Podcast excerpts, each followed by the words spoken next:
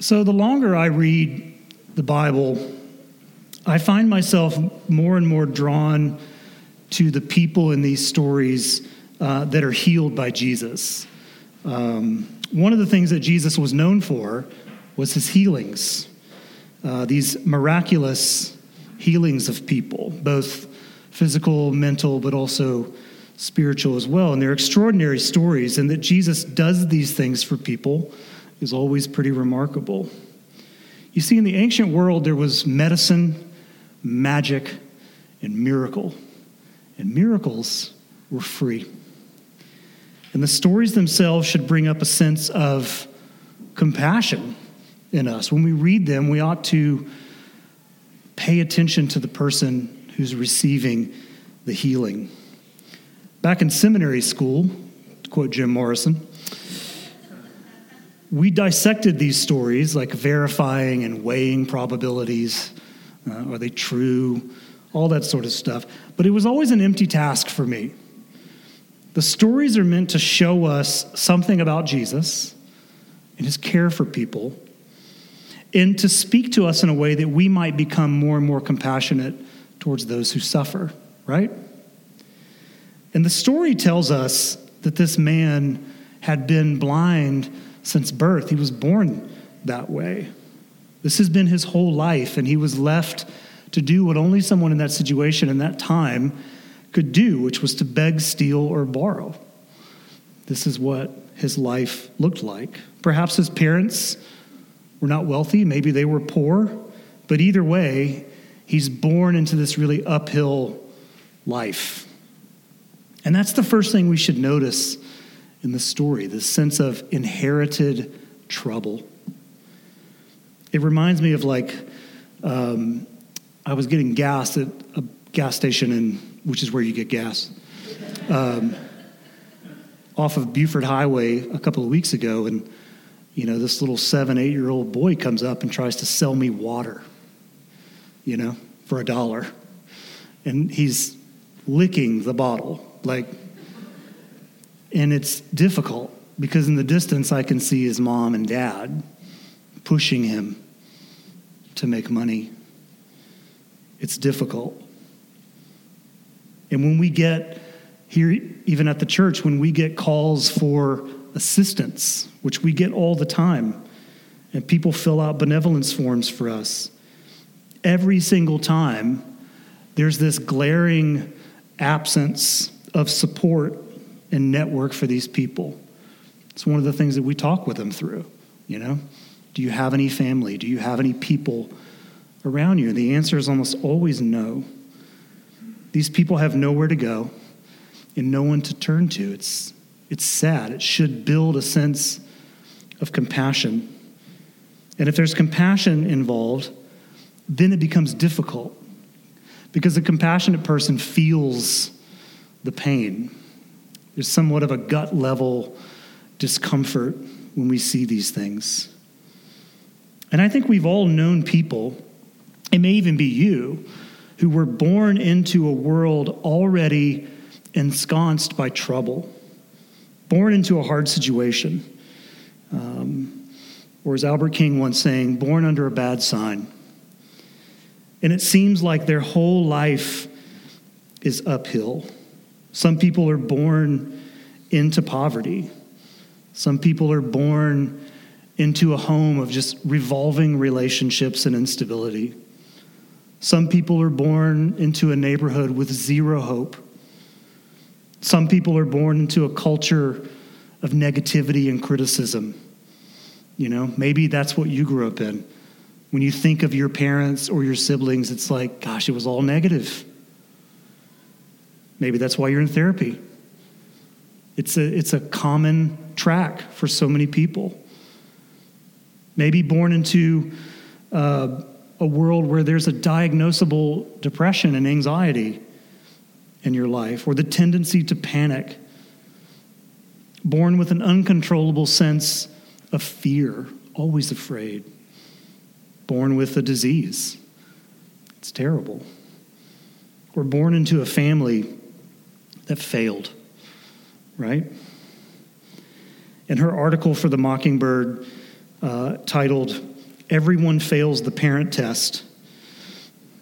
Katie Padilla writes The latest reality competition show, The Parent Test, is yet one more venue for parents to both render judgment and experience shame for the role we're all trying to do without clear guidance.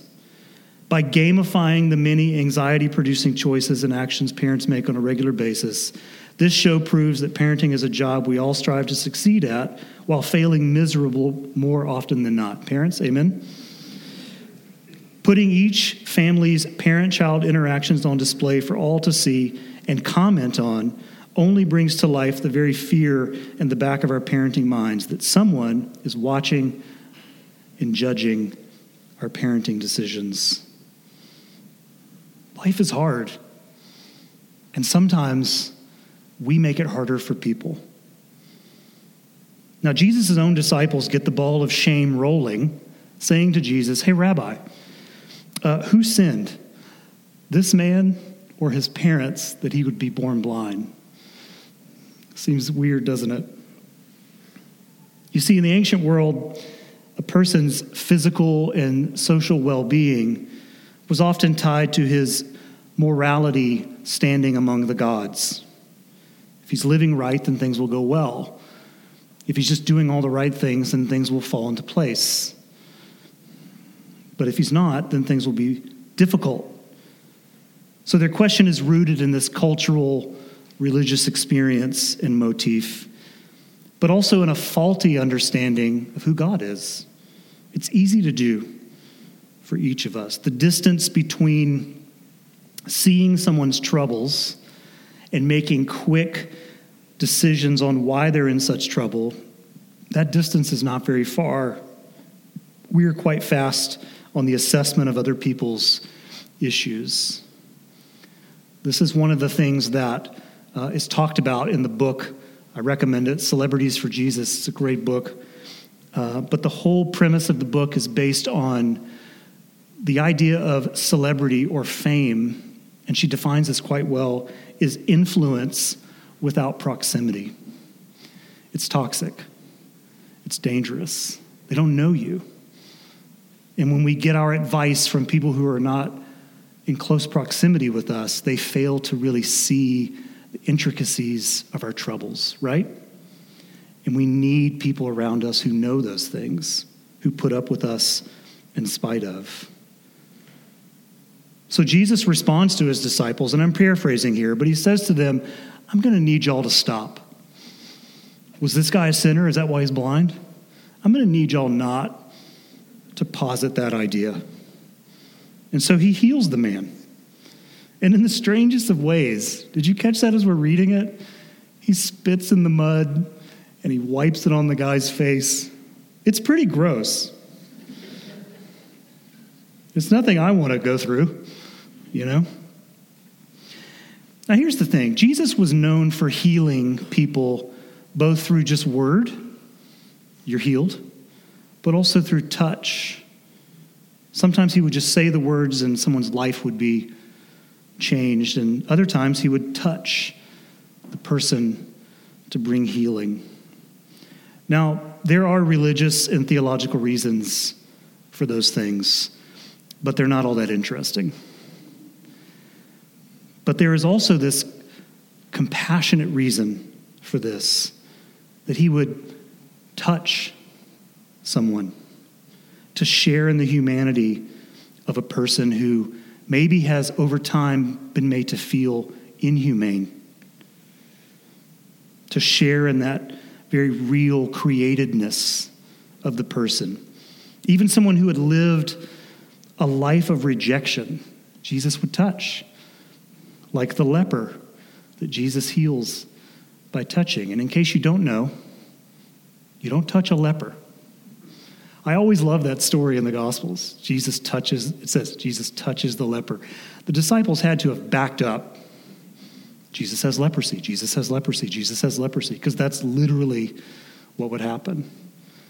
It's quite interesting. But this leper and so many have been untouched for so long that sometimes Jesus would just touch them.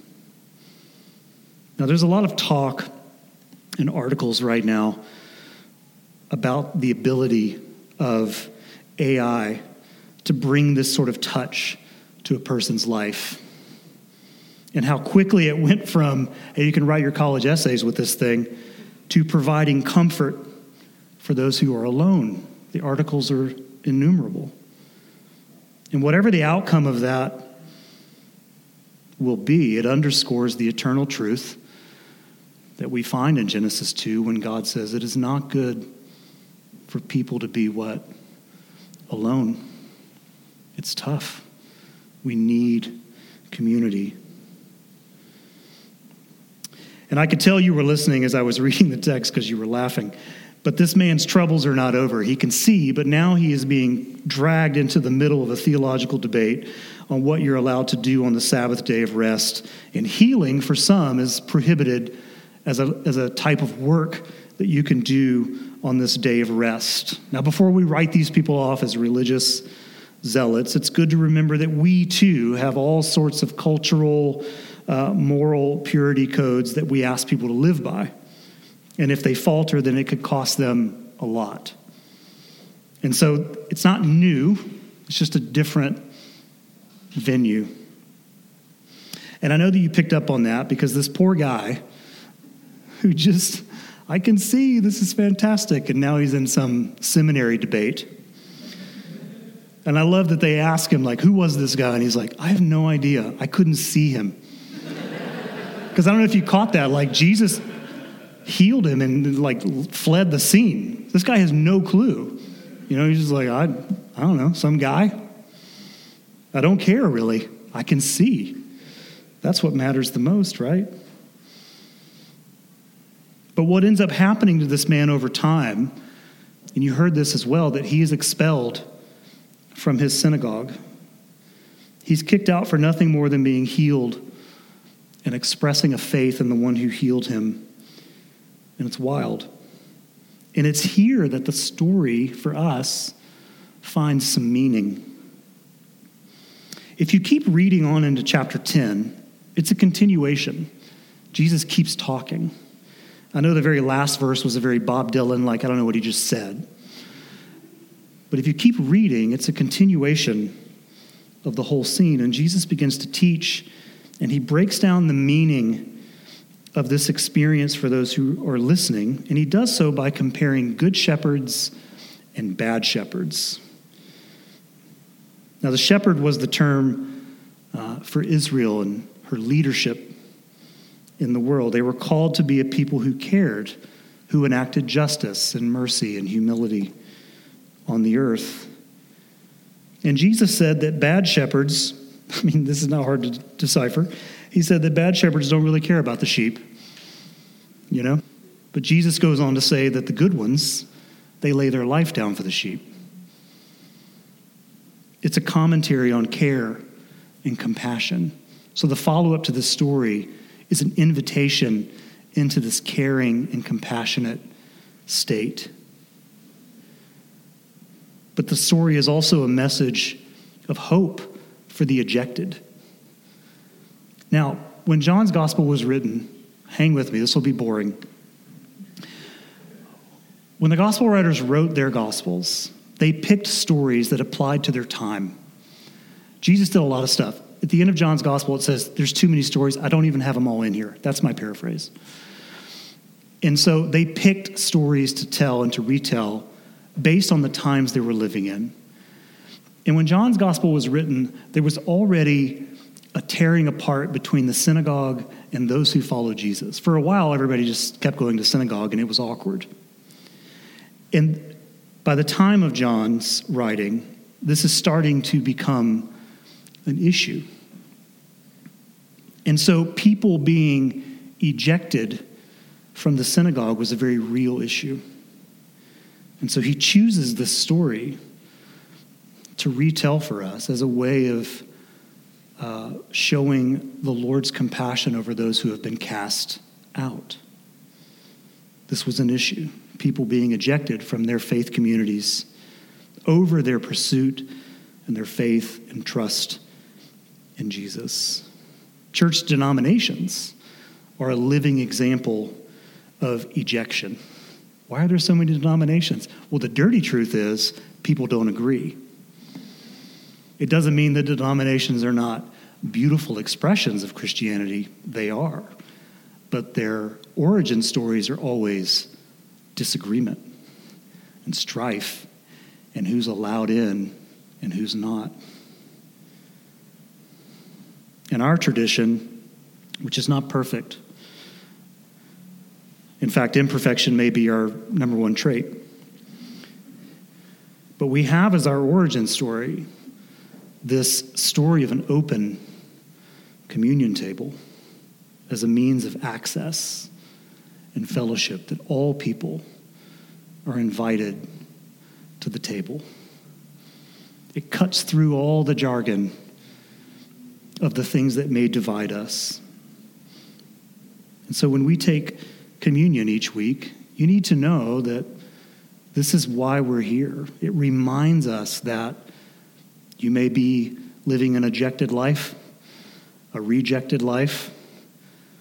Maybe the last church threw you out. It's been interesting. We've had an influx of Methodists over the last six months, but that's because the Methodist Church is severing. And it's been uh, pretty wild. But to be a place where all people are welcome and can find some kind of rest from all these divisions, that's the goal. That's the goal of the table when we serve one another. Uh, my friend Ryan Snyder, who's here, uh, he's preached before. He's preaching again in April. So don't, uh, yeah. Hey, don't cheer too loud. I mean, I try. Uh, he wrote this, I don't know how long ago, maybe a month or so ago, but or longer, but I just want to read you his words. Relatively newer family to our church.